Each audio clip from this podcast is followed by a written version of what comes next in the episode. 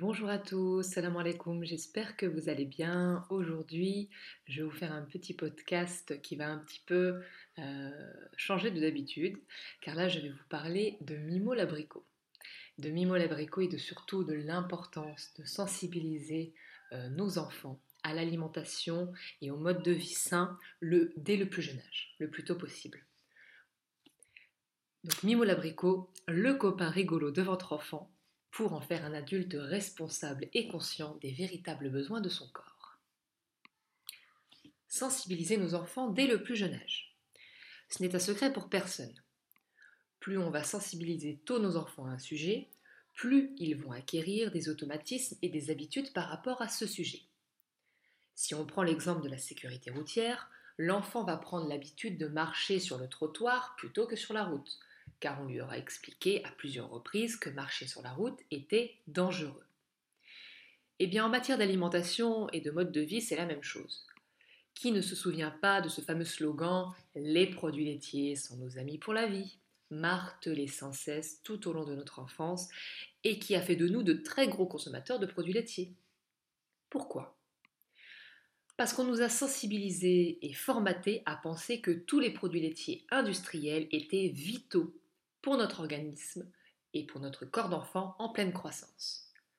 Mais on le sait maintenant, ces slogans n'ont rien à voir ni avec la santé, ni avec la croissance de l'enfant.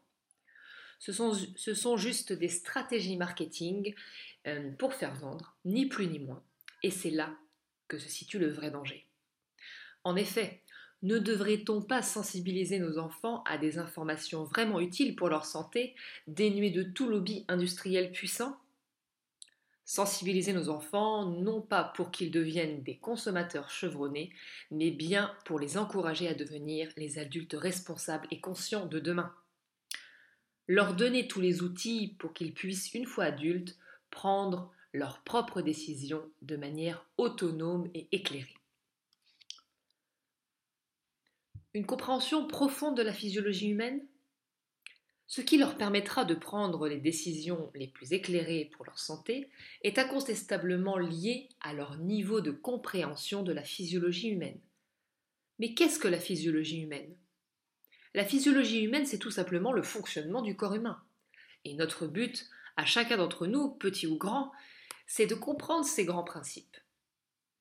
Inutile de connaître tous les noms des hormones et le nombre de tendons et de muscles dans la jambe. Ce qui nous importe, c'est de comprendre les grands principes qui structurent la vie en nous. De quoi a véritablement besoin notre corps pour fonctionner de manière optimale? Que fait notre corps des nutriments qu'il assimile? Et que fait-il des aliments qu'il n'assimile pas? Pour toi, pourquoi a-t-on des douleurs? Pourquoi tombons-nous malades dans la plupart des cas?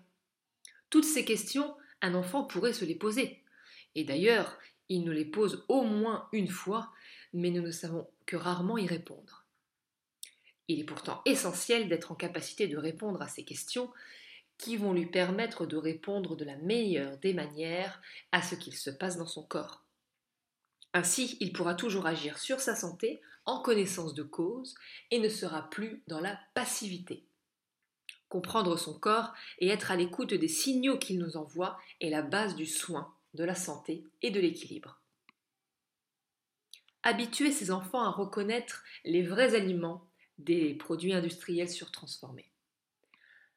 L'un des objectifs de Mimo est vraiment de faire un vrai travail de prévention et de pédagogie autour de l'alimentation et du mode de vie. Mimo l'abricot, c'est ce petit personnage. Peut-être que vous l'avez déjà croisé si vous me suivez sur Instagram. C'est ce petit personnage que j'ai créé pour justement euh, sensibiliser les enfants à l'alimentation. D'ailleurs, il a une, chaîne YouTube, Mimo l'abricot, euh, que je vous invite à euh, suivre en cliquant dans les liens qui sont dans la description. Quand on entend aux États-Unis, et même très certainement en France, certains enfants ont la conviction évidente que le poisson est carré ou que les vaches sont violettes. On se dit que les industriels ont parfaitement fait leur travail, mais que nos enfants vivent dans une réalité qui ne répond en rien à leurs besoins vitaux primaires. Leur expliquer que les produits emballés des grandes surfaces avec une liste de 40 ingrédients tous plus étranges les uns que les autres, ne sont pas des aliments dont leur corps a besoin en priorité. Leur expliquer l'importance d'aller à la selle au moins une fois par jour, voire plusieurs fois. Leur expliquer qu'être constipé n'est pas sans conséquence sur leur organisme. Leur expliquer que les bonbons donnent des caries, mais surtout détruisent aussi leur cerveau. Tous ces éléments et bien d'autres encore sont indispensables à inculquer à l'enfant dès le plus jeune âge. Manger sain, entre guillemets, c'est d'abord s'éloigner au maximum des produits industriels surtransformés et de s'approcher des aliments les plus bruts et les moins modifiés possibles. L'enfant comme source du changement alimentaire au sein de la famille. Bien sûr, pour inculquer ces principes, il est essentiel que nous, parents, nous les connaissions nous-mêmes. Enseigner à nos enfants le fonctionnement du corps humain de manière simple et concise, leur donner les bases euh, pour qu'ils puissent prendre les décisions qui répondront le mieux à leurs besoins, leur montrer que tout cela peut être la cause d'une meilleure santé et d'un corps plus fort. Tout cela va automatiquement nous faire réfléchir sur notre propre manière de voir notre quotidien en tant qu'adultes et, que parents.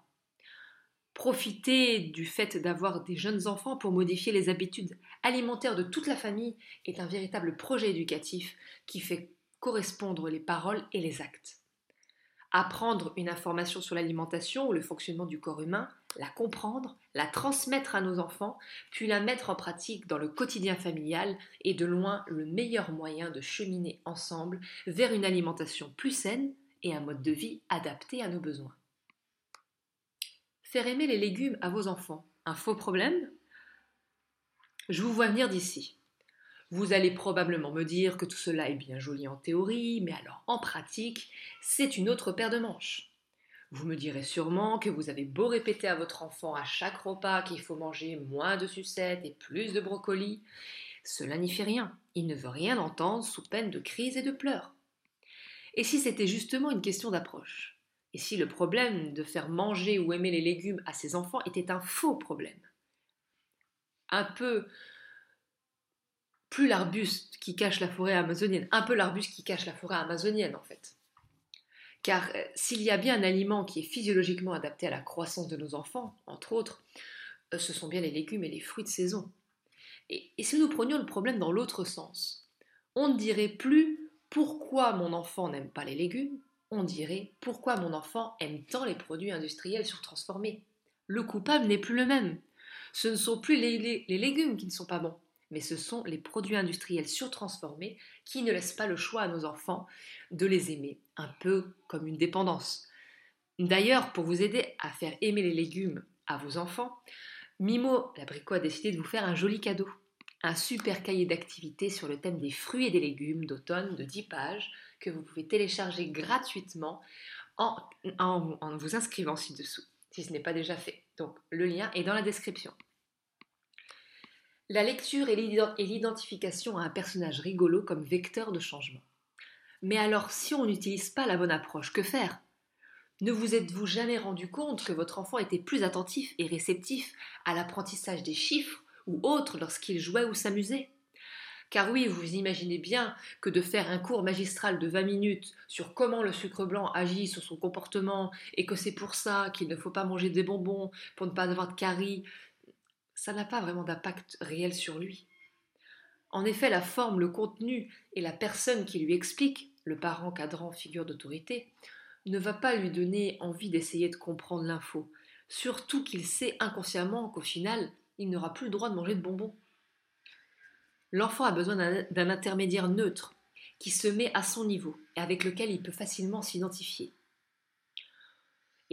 Et il est vrai que les livres pour enfants sont très souvent une excellente base de prise de conscience et de changement chez l'enfant. Et ce sans le forcer, car l'enfant changera spontanément et de manière durable.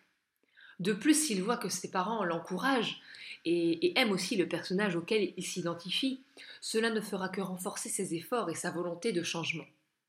Le parent n'est donc pas à l'origine directe du changement de son enfant, mais bien l'accompagnant qui va faire perdurer le changement et le transformer en habitude. Donc Mimo l'abricot, c'est un peu un éducateur de santé. C'est donc là qu'intervient notre ami Mimo l'abricot. Ce petit personnage rigolo, tout orange, tout d'orange vêtu, pourrait bien devenir le meilleur copain de votre enfant. À travers ces aventures, l'enfant va s'identifier à Mimo et s'y attacher. Ainsi, il sera beaucoup plus facile de le sensibiliser au fonctionnement du corps et à l'alimentation, car votre enfant sera réceptif. Comme le naturopathe pour le parent, Mimo Labricot sera l'éducateur de santé de votre enfant. En lui enseignant progressivement et de manière ludique les grands principes de fonctionnement du corps humain, ainsi que les bases d'une alimentation saine, sans qu'il ne s'en rende compte véritablement. Pour que Mimo ait encore plus d'impact sur votre enfant, après les vidéos YouTube et les livrets d'activités, je vous propose de retrouver Mimo en version papier. Mimo l'abricot dans la bibliothèque de votre enfant pour lui raconter ses nouvelles aventures avant de se coucher. Ça vous tente?